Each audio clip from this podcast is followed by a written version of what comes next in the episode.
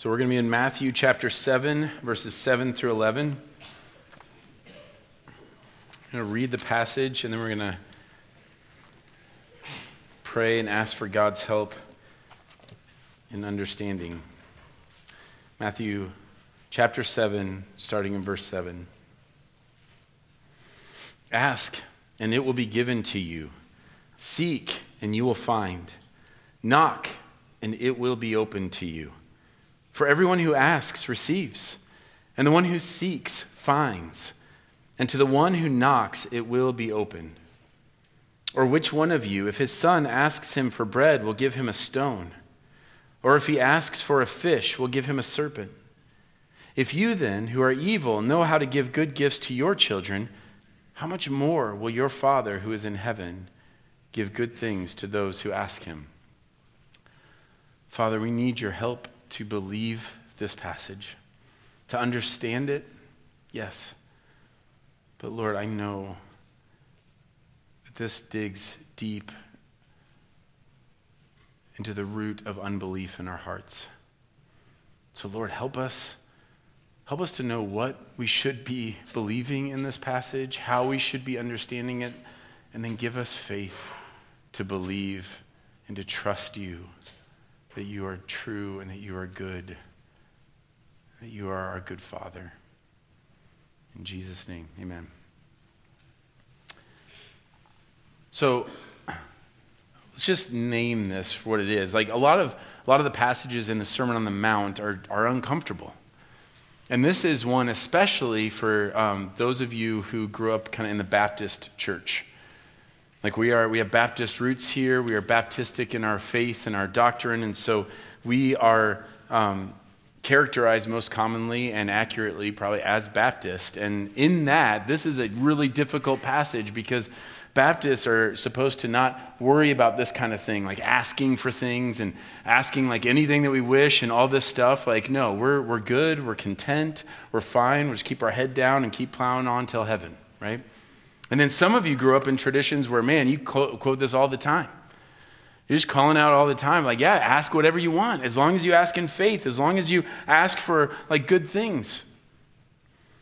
I mean, it was an uncomfortable passage for me, and I grew up in a church where both, I heard both of these things. And so sometimes it was in support of something that would kind of border on a prosperity gospel that as long as you had enough faith, whatever you ask, whatever you ask, whatever you want, God's going to give it to you. And then I would hear from the other side of pushing back and saying, well, no, no, no, it's only if you ask for the right things in the right way. And so then I would constantly be checking my motives. And I'd be like, okay, well, am I asking with the right heart? Am I asking for the right thing? Well, what if this isn't the right thing? What if I should ask for a different thing? And every time I would read this passage and come across it, the same thoughts would enter my mind. Asking what will be given to me? Right? Like, seek and I'll find what? Where am I supposed to be knocking? And where did a serpent come into all of this? It's very confusing. It's very difficult. So, what do we do? Do we fall into the ditch of just prosperity gospel and if, as long as you have enough faith, everything we find, you'll be healthy, wealthy, and everything until Jesus returns? I don't think it's that. We fall in the other de- ditch, so we just get paralyzed and we're just constantly questioning everything that we're asking and trying to filter and edit our requests before God because what if we ask for the wrong thing or in the wrong way? For me and my journey, it all came back to just don't ask for anything. Just, just like the, the quest, constantly questioning my own motives. Ask for things for other people, but just I'm just not going to ask for anything because who knows? Like, what do I know anyway? Probably going to ask with the wrong heart, probably ask for the wrong thing. I don't want to get the wrong thing. And so I just, it paralyzed me. And I can't imagine that that's what Jesus is going for here. I can't imagine that his aim is to paralyze us in such a way that we would just say, ah, maybe it's better. It's better to just kind of hedge my bets. Given what he's already said, it seems pretty clear his aim is not to paint God as some kind of stingy gatekeeper or genie who's trying to catch us or trap us, who's already really by the way, given us more than enough. But if we just uttered the right words or asked for the right thing and the right timing, kind of like many of us learned to do with one of our parents, the right parent, the right timing, if we just do that, then maybe we could get something from God. It's a big problem. One of the reasons it's a big problem is because consistently, when I talk to people who've left the faith or left whatever faith they had growing up, it's often traced back to not receiving what they asked for and thus concluding that God either must not be there or he must not be good or I must not be good enough. Too often, the common refrain rings in conversations I have around the community or in my office. Where, where was God when I asked for my mom to be healed and she still died? Where was God when I asked him to protect me as a child and adults still hurt me? Where was God when I lost my job? Where was God when my marriage fell apart? Where was God when my parents' marriage fell apart? So, what do we do? I mean, the reality is that we don't always ask for good things. And the reality is that we don't always ask in faith. But both of those things come back to the most important part of this passage. Ultimately, it's not about what you're asking for or how you're asking, it's about who you're asking and who you believe him to be. I'm going to say it again. It's not so much about what we ask for or how we ask as it is about what those things reveal about what we believe about who we're asking. So, in the context of this passage, Jesus seems to be saying that if you ask for the kingdom and you ask in faith, then you'll receive it. And that's true, but the root of desiring the kingdom is seeing and desiring the king. And the root of our faith is his faithfulness. So, my point is not to find a happy medium between prosperity gospel and just asking for everything and just trusting, like, if I just believe enough, then God will give this to me. And then being stingy with our prayers and kind of protecting ourselves and just not asking for anything. I don't want to find a happy medium to that.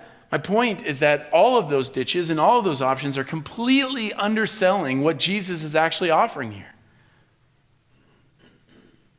Turns out that no matter which of those ditches we fall into, our prayers are too small.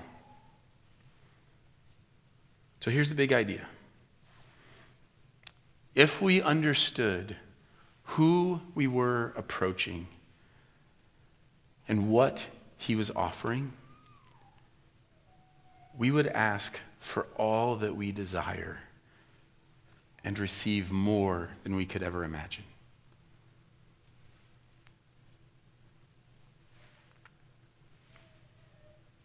Because believing who God is changes what we ask for and how we ask for it. Believing who God is changes what we ask for.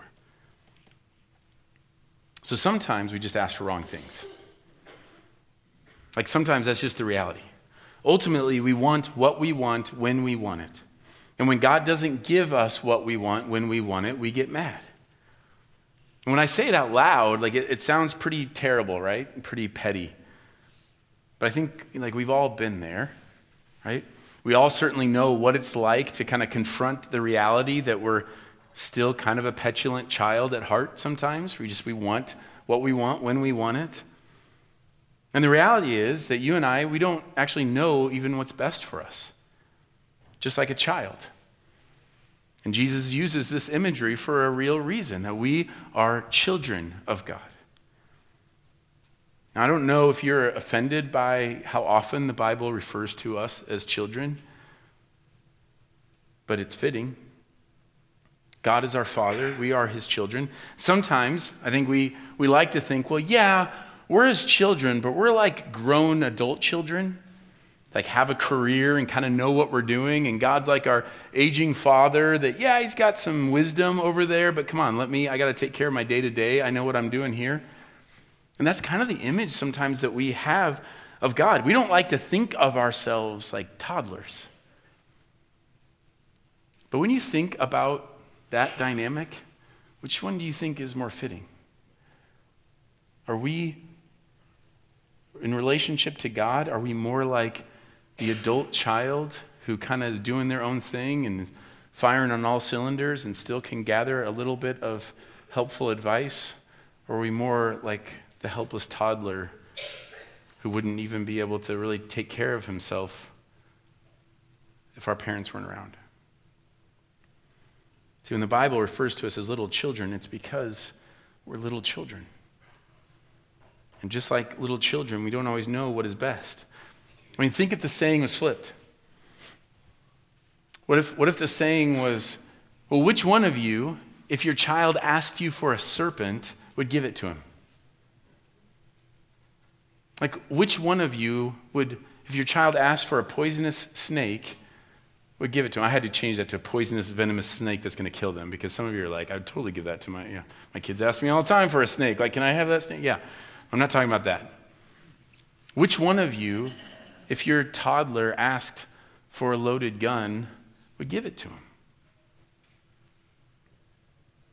You wouldn't. If you who are evil know better than to give bad things and destructive things to your children, how much more will God protect you? From receiving bad things. And the problem is that we often don't think, I mean, most of us would say, like, well, if I knew I was asking for bad things, then I'd stop doing that. But, but that's the whole point, is we don't see that. Just like a child doesn't actually ask for something that they think will destroy them, they think they can handle it. They think that it's good. They think that they'll enjoy it. They think that you're holding out on them by not letting them play with that thing or touch that thing. So for us, we ask for what we think makes the most sense, which is why we constantly ask and desire earthly treasures, even though Jesus says those things are fleeting and they're going to be destroyed. And we constantly chase influence and the praises of men, even though Jesus says the kingdom is way greater and his rewards are far better. And all those things that we ask for that we think we want, that we think that, that we need, we ask for them because we think that they will fulfill something in us. Because there's always a deeper desire behind the thing we're asking for, right? Sometimes we don't recognize it at first, sometimes it's really obvious. Like sometimes you just ask for, like, God, I just need a day off. Like, I need a day just to, to not do anything and it's because i just i need rest. And so we know that there's a deeper desire there. And sometimes we're not even so sure what that deeper desire is but there's always something behind it. I mean think about it right now. Like what no matter how small or trivial it may seem just think right now what is it you want? Just think about what, what do you want? What's the desire behind that? What are you hoping that that thing will fulfill for you? What problem do you think it will solve? What hole do you think it will fill in your heart? What fear do you think it will deliver you from? What do you think it will truly give you? And when we get down into that root level, that's where we can see some of what Jesus is calling us to ask for. See, we often pray for a relationship because we think it will fulfill our desire for intimacy. We pray for a new job because we think it will fulfill our desire for meaning. Or we pray for more money because we think that it will fulfill our desire for stability. But the problem isn't our desire for intimacy, it's our insistence that we know the best way to get it. Right? Like a problem isn't our desire for a meaningful life, it's our insistence we know the best way to achieve it. The problem isn't our desire for, for stability or security, it's our insistence that we know the best way to secure it. And in our pursuit of these real things, these desires that are actually wired into us, we settle for lesser versions, temporary versions, and ultimately destructive versions because we believe we know best. And then at most, we go to God and we say, God, fulfill my plans. But God won't give you the serpent, He won't give you a rock. He offers something far greater. He offers the kingdom. And if we believed Jesus and what he says about our Heavenly Father, we would ask for far greater things. I'm reminded of the woman at the well. You can read about her in, in John 4, but in it, Jesus goes and he meets this woman in the middle of the day. She's by herself. And he asks her for water, and she questions, like, why are you even talking to me? And Jesus answers her, if you knew the gift of God and who it is that is saying to you, Give me a drink, you would have asked him, and he would have given you living water. Think about what he's saying there. If you knew who it is that you are talking to, you would ask for something far greater. When you think about chapter 6, when we talked about money, Jesus, his, his point about money isn't that money is bad and it doesn't do anything. You can't do good with it. That's, that's how all the, um, the debates we get into and wrestling with it and be like, well, but there's still good in it and everything. That's not his point. His point is that money is puny. His point is that its ability, money's ability to fulfill, is so small because anything you gain with it, it just falls apart and it will go away. It is so small to what the kingdom offers. However, its ability to lead our hearts astray is strong. So you think about it, money is both unable to fulfill what it promises, but very able to destroy. That's a bad combination. And Jesus says you can't serve both. You can't serve two gods. And ultimately, we're left with this when seeking the kingdom and when asking for whatever we desire, you cannot pursue what God has for you and what you want apart from God at the same time. You have to choose one. I'll say that again. You, you can't pursue what God has for you in the kingdom and pursue your own kingdom at the same time. It doesn't work. And so often when we pray, myself included, we're speaking out of both sides of our mouths. We're double agents in the kingdom. Right? We're saying we trust God and yet pursuing our own means of fulfillment, our own means of justice, our own means of righteousness. We're trying to live in two worlds. And so much of the frustration that I see, and I see it, and I feel it, and I feel it in my own heart, and I see it when I'm with people and, and, and I hear it as I hear people grieve and struggle and all these things. And so often it's just we're trying to live in both kingdoms. We're trying to value both kingdoms. We're trying to have everything that God promises us, but also all the things that we want over here at the same time and it doesn't work. The question is which kingdom do you want? What he offers is an intimacy that doesn't fade after a breakup or a divorce or a death. He offers meaning that doesn't come and go with the envy and praises of our friends.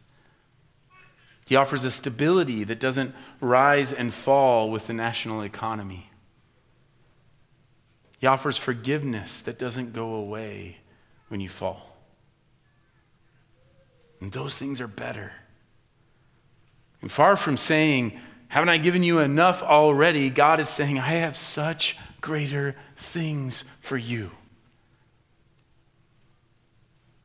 That is a refrain you hear all through Scripture that we are so slow to believe. I have such greater things. And when you have those things so securely, you, be content, you become content in the smaller things. They lose their hold on you. Their, their promises to fulfill seem so puny. Now, how do we do that? Well, I do want to say this. Here's one practical tip here in the middle start with those small things. Whatever those things that you are, that you want, that you think will fulfill you, that you want, no matter how trivial they seem, no matter how silly they seem, start with those things. You might say, well, wait, didn't you just say the problem is we're asking for small things? No, I said, don't settle for small things.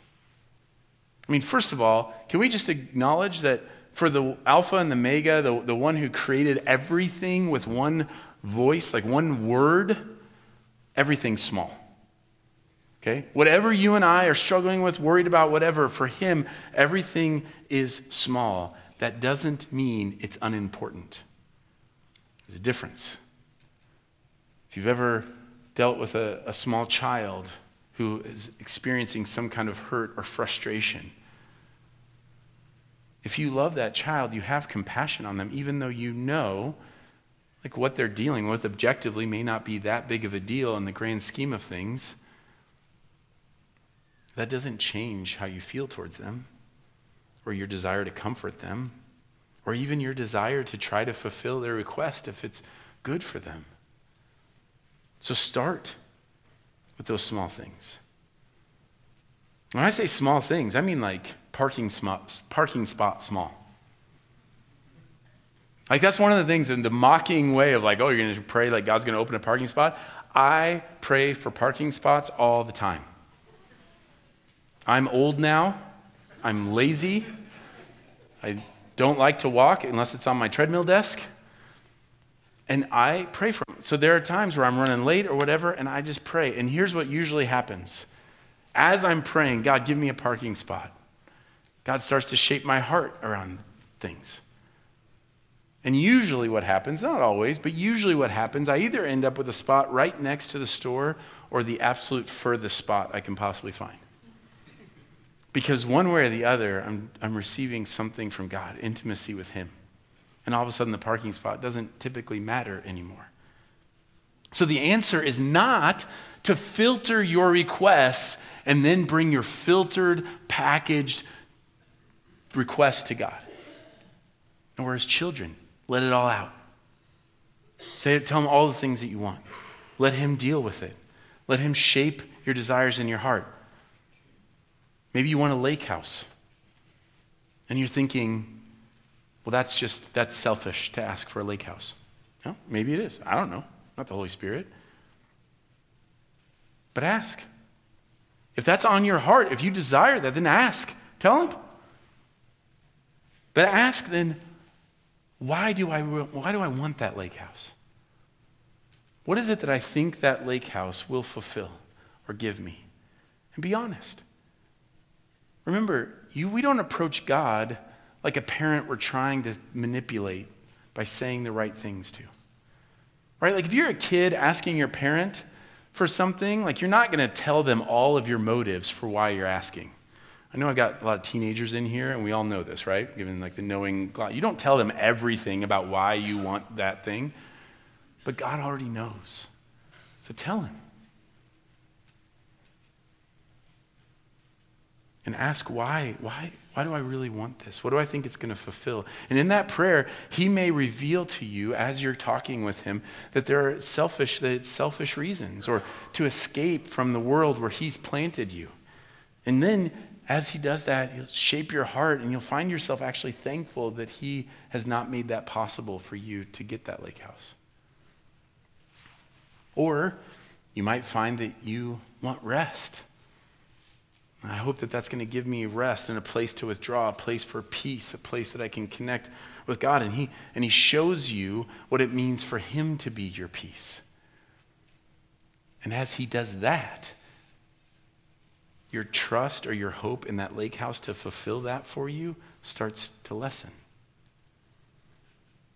Like what's happened is it no longer has the power it once had because you realize that lake house can't actually give me the thing that I desire. But it can be a great place to enjoy the peace Christ has already given you. And that peace is greater. And that's what we want. So, doing that and going through that process It'll do all kinds of things. It'll reveal deeper desires. It'll confront false beliefs, the beliefs that earth is all we have, or that earthly treasures are better, or that the world depends on us to function, or that the resurrection isn't real. Asking why, why do I want that? What do I hope it's going to do in me? Asking that to God and having that conversation with Him rather than trying to have it over here separately and then coming to Him with our finished product. It gives us space for the Holy Spirit to speak and for us to hear Him. It gives us space then for repentance if we're believing false things. It gives us space for God to build desire in our hearts that are greater for better things and greater things. And ultimately, that leads to Him giving us and us receiving those greater things, which builds in us joy and peace and contentment, despite any of our circumstances, certainly despite whether we get a lake house or not. It's just better. So it changes. It changes what we ask for. And the other thing is it believing who God is changes how we ask. And one of our big concerns is we don't want to treat God like some kind of cosmic genie. And if we're honest about our prayer life, not only do we sometimes approach God and we ask for things that aren't great for us, we also ask in kind of weird ways. I don't know if you've ever stopped and thought about how you sound when you pray. I have. Maybe I'm just really introspective like that. Here's some of my favorites in my life. Like there's one I call the birthday wish prayer. Like when you wish when they blow out the candles. It's kind of a what could it hurt? Come on. Any of you ever wished, actually wished for the birthday candles? Yeah, there's like four of you and the rest of you are liars, whatever. Um, yeah, it's like, well, I'm just to pray. Like, what could it hurt? This is kind of the afterthought prayer. It's like, you know, I've done everything I can do. Like, what could I might as well just pray? Throw up a prayer. There's the aw shucks prayer. It's kind of the hedging our bets. Like, God, if it wasn't too much trouble, no big deal if you can't. Totally understand. You got big things going on. You've already done so much for me. It's that kind of prayer. There's kind of a gross one, but a real one. I don't want to say you owe me, but like I've done God, look at all these things that I've done. Couldn't I get a little easier road here? Or, or the bargaining of like, if you do this, then I'll do, I'll, I'll make sure that I straighten up, I'll come to church. But maybe worst of all is the, I'm just not going to ask for anything. The, now I don't, I don't need anything, I'm good as if somehow that's holier. That's not. James 4 says, You desire and do not have, so you murder. That got dark quickly, huh? You covet and cannot obtain, so you fight and quarrel. You do not have because you do not ask. You ask and do not receive because you ask wrongly to spend it on your passions. See, it turns out pretending not to need anything doesn't actually hide our desires. And apart from Christ, we pursue our own passions and our own kingdoms.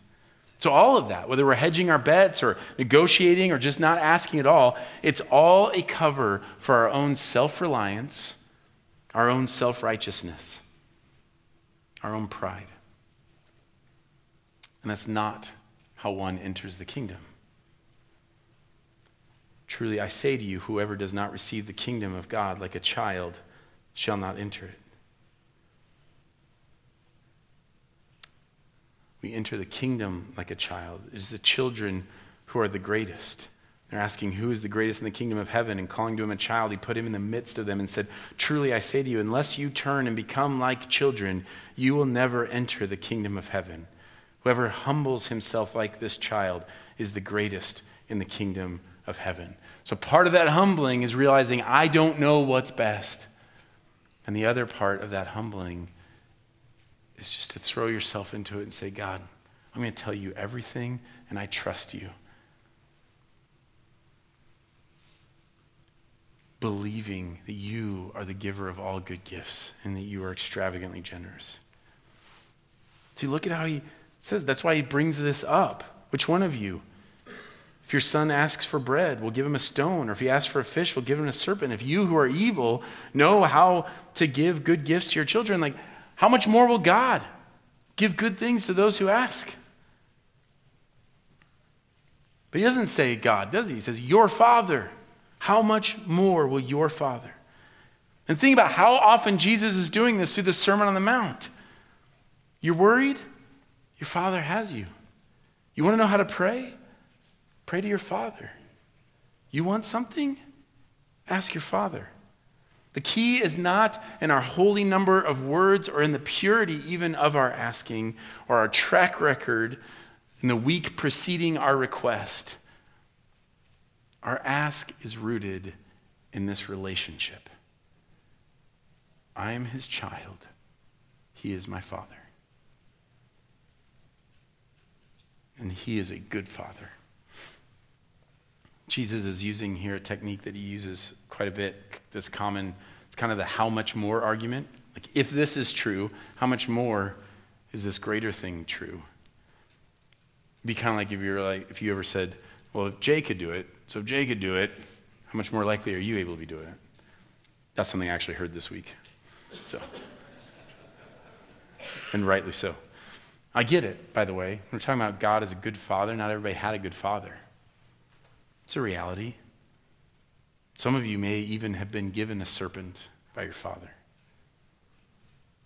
or a rock, but you know it's wrong. And that's his point. He says, You who are evil know how to give good gifts. How much more does God?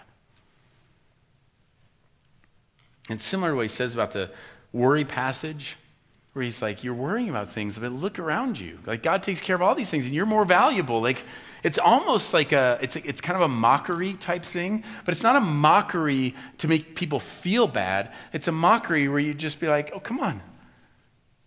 Like, there's a way to mock something that isn't like demeaning, but just to like be able to laugh at the ridiculousness of it. Like if you've ever been startled or scared by a pet or an animal in the middle of the night, you like wake up and you're half asleep or half or or by a child. I mean, think about this, like a child that if you've ever woken up to a child like right here, you're just like and you realize for a sec, like once you realize the situation, you're like, oh, that was silly. Like, obviously, my two year old can't harm me. Or can he? Look on his face, right? So, but I mean, that's, that's, the, that's the kind of idea. It's not like a mockery, like no one make fun of you, like demean you for that. But there's a reality that once you see the reality of the situation, you're like, God, that was, that was silly. Like, why did I, why did I worry about that? And that's what Jesus is doing. Like, you're worried about these things, but look around you. Like, come on, see reality so you can take a deep breath and go, oh, you're right. That is, that is silly. Look at how he feeds the birds and look at how he clothes the, the lilies. He, this, is, this is what he's doing. I think it's actually an underutilized strategy that I think we should employ more often. Like, kind of grieve with people, yes, but then don't be afraid to, with, with their help, to see like, look, but look at how silly this actually is. It actually doesn't have any power. Not because the grief or the fear isn't real, but because God is so much bigger. I was just talking um, with someone about this, but the, the root, I don't know if you're aware of this, but the root of the, the history of devil costumes, like the little devil costumes for Halloween, with the, the idea that we get from the, the tail and the pointy tail and the horns and everything like that, it's actually created by Christians. Which now it's funny because we get so wrapped up about it and freak out about it or whatever. But they created that, and the whole idea was to mock the devil by dressing up little children in little, like, horned costumes. By just looking at them and being like, come on. That's basically the power that Satan has. It's like a little toddler running around in a dumb costume. Maybe that makes you uncomfortable. But I can tell you, I've been in some pretty terrifying situations of spiritual warfare, but I've also laughed in the face of it. Not because I'm brave, because in the ranking of my house ranking of most, you know, the bravest people or bravest beings in my house, I'm number six, just ahead of one of our cats. the other one is much higher than a few of us. But that one, he's like a total coward, so I got him beat. But that bravery, when I've walked into situations where I know there's dark, demonic stuff going on, it is not from my own bravery. It's how big God is. And knowing that he who is in me is greater than he who is in the world. If you knew who you were talking to. And yet, often we come to God wondering if he can answer. In Mark 9, there's a man who was possessed by a demon, and the disciples couldn't cast it out. The father was, being, was frustrated. He thought surely Jesus' disciples would be able to help, but they can't, and Jesus comes on the scene. And Jesus asked his father, How long has this been happening to him? And father said, From childhood. And has often cast him into fire and into water to destroy him. But if you can do anything, have compassion on us and help us. I just imagine what you'd be feeling as a father or as a parent, watching your child for years be possessed by a demon that is constantly trying to destroy him, and nobody can do anything. And he says, If you can do anything, have compassion on us and help us. And Jesus said to him, If you can, all things are possible for one who believes. Immediately, the father of the child cried out and said, I believe. Help my unbelief. This is who you're asking the Alpha and the Omega, the beginning and the end, the creator of the storm and the calmer of the storm, and the one who cast the demon out of this young man. It's actually, he's capable of far more, as Paul says, far more abundantly than all we ask to th- or think according to the power at work within us. Like the problem isn't his ability, it is our understanding, our hearts, our faith. We think we know better, want what's better, and are more effective.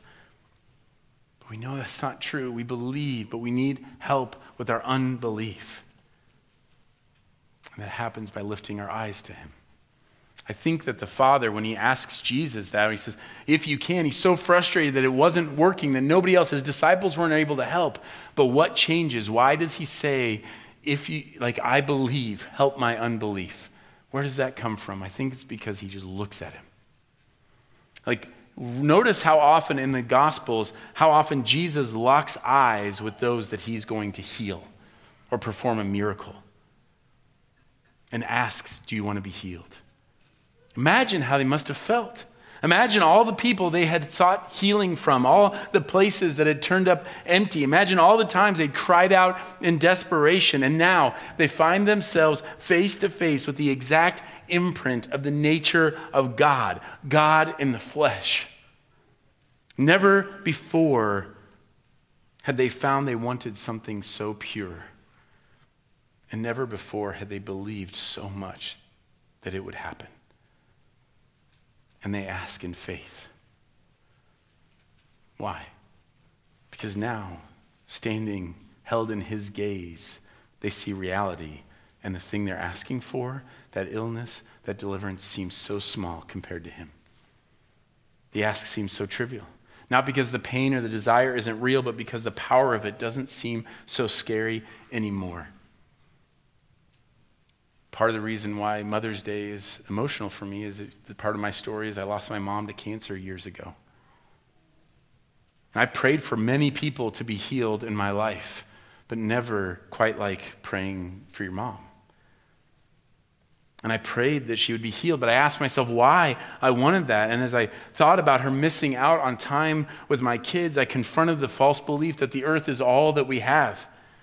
And I was flooded with assurances that she would not miss a thing, that Jesus would restore everything, that she would know my kids and my kids would know her. And I remember in praying in that process, believing that God was saying, physical healing is not the road I have for her. Let me tell you, it did not dull my desire for her to be healed. And it did not numb the pain of grief when she passed. But I learned a fraction of what it means. Death, where is your power?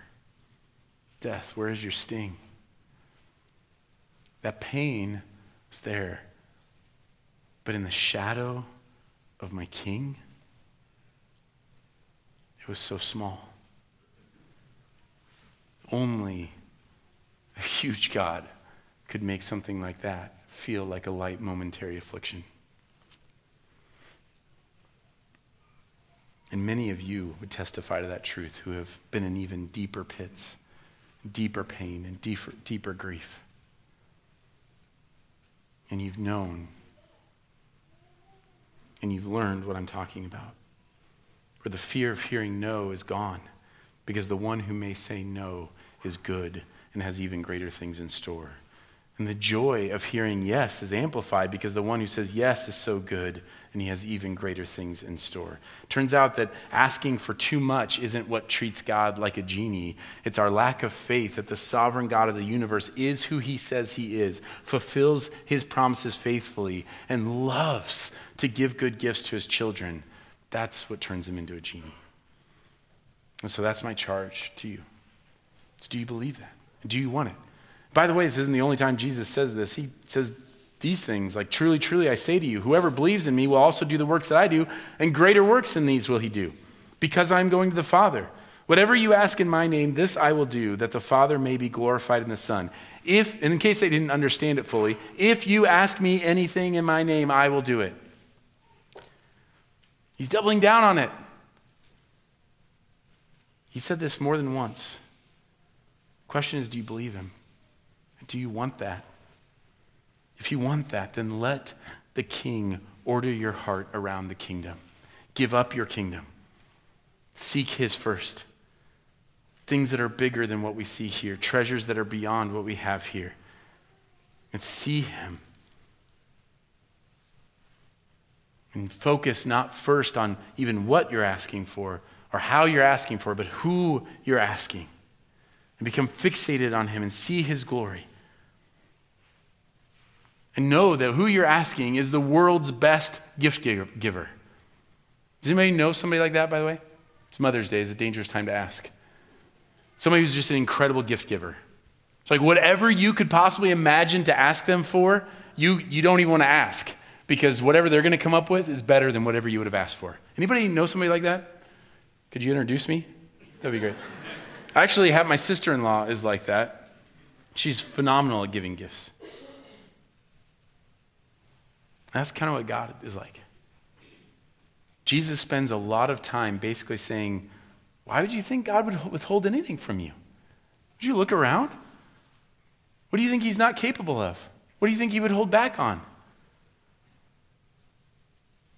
The one who feeds the birds of the air, the one who clothes the lilies of the field, the one who knows and numbers every hair on your head. He who did not spare his own son, but gave him up for us all, how will he not also with him graciously give us all things? See, the picture the Bible paints is of a God who's extravagantly generous, not withholding even his own son, endlessly creative, preparing that which cannot even be imagined for us and perfectly sovereign, able to do far more abundantly than anything we could ask or imagine or think. We think it's holier to treat him as if he's given us enough already, probably wants us to live some kind of subdued life and probably can't help it. If he, if he could, he probably wouldn't want to do it anyway. Come on. Or we think it's about settling, about just getting rich and like, oh, if I ask God for a bunch of money, as if that's all he has to offer? Come on. Silly. what no eye has seen, nor ear heard, nor the heart of man imagined, what God has prepared for those who love him. What do you want? Ask him. Let him use your requests to gently confront false beliefs or incomplete desires. Let the one who loved you before you could love him tell you yes or no. Look at him and believe that he has something far greater than you could ever ask or imagine. Don't edit yourself. Tell him everything. What do you think that you could say to him that would make him turn for you? He who did not withhold his own son.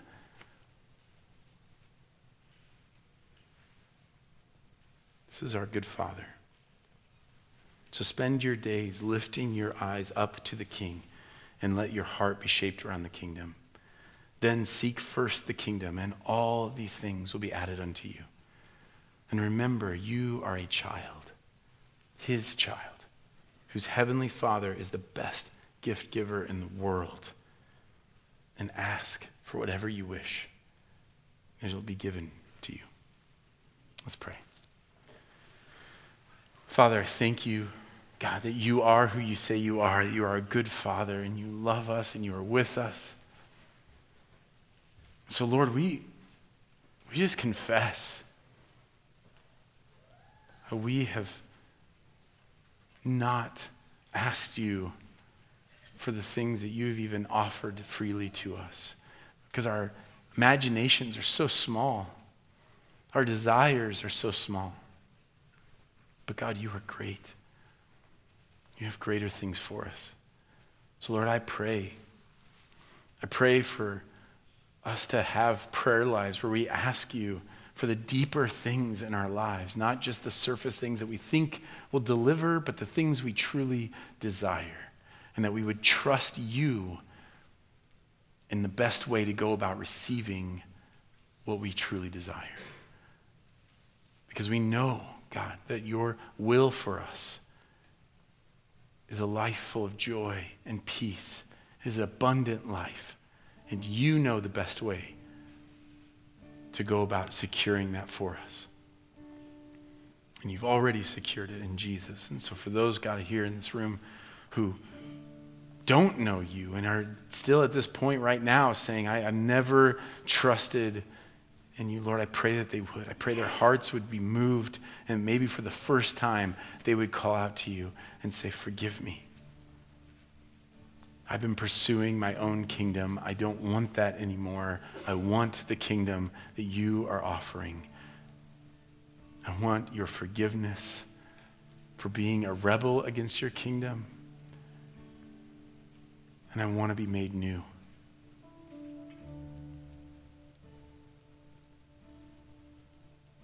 Lord, thank you for all that you have done and are doing and will do. You are a good Father. We ask these things in the name of Jesus Christ. Amen.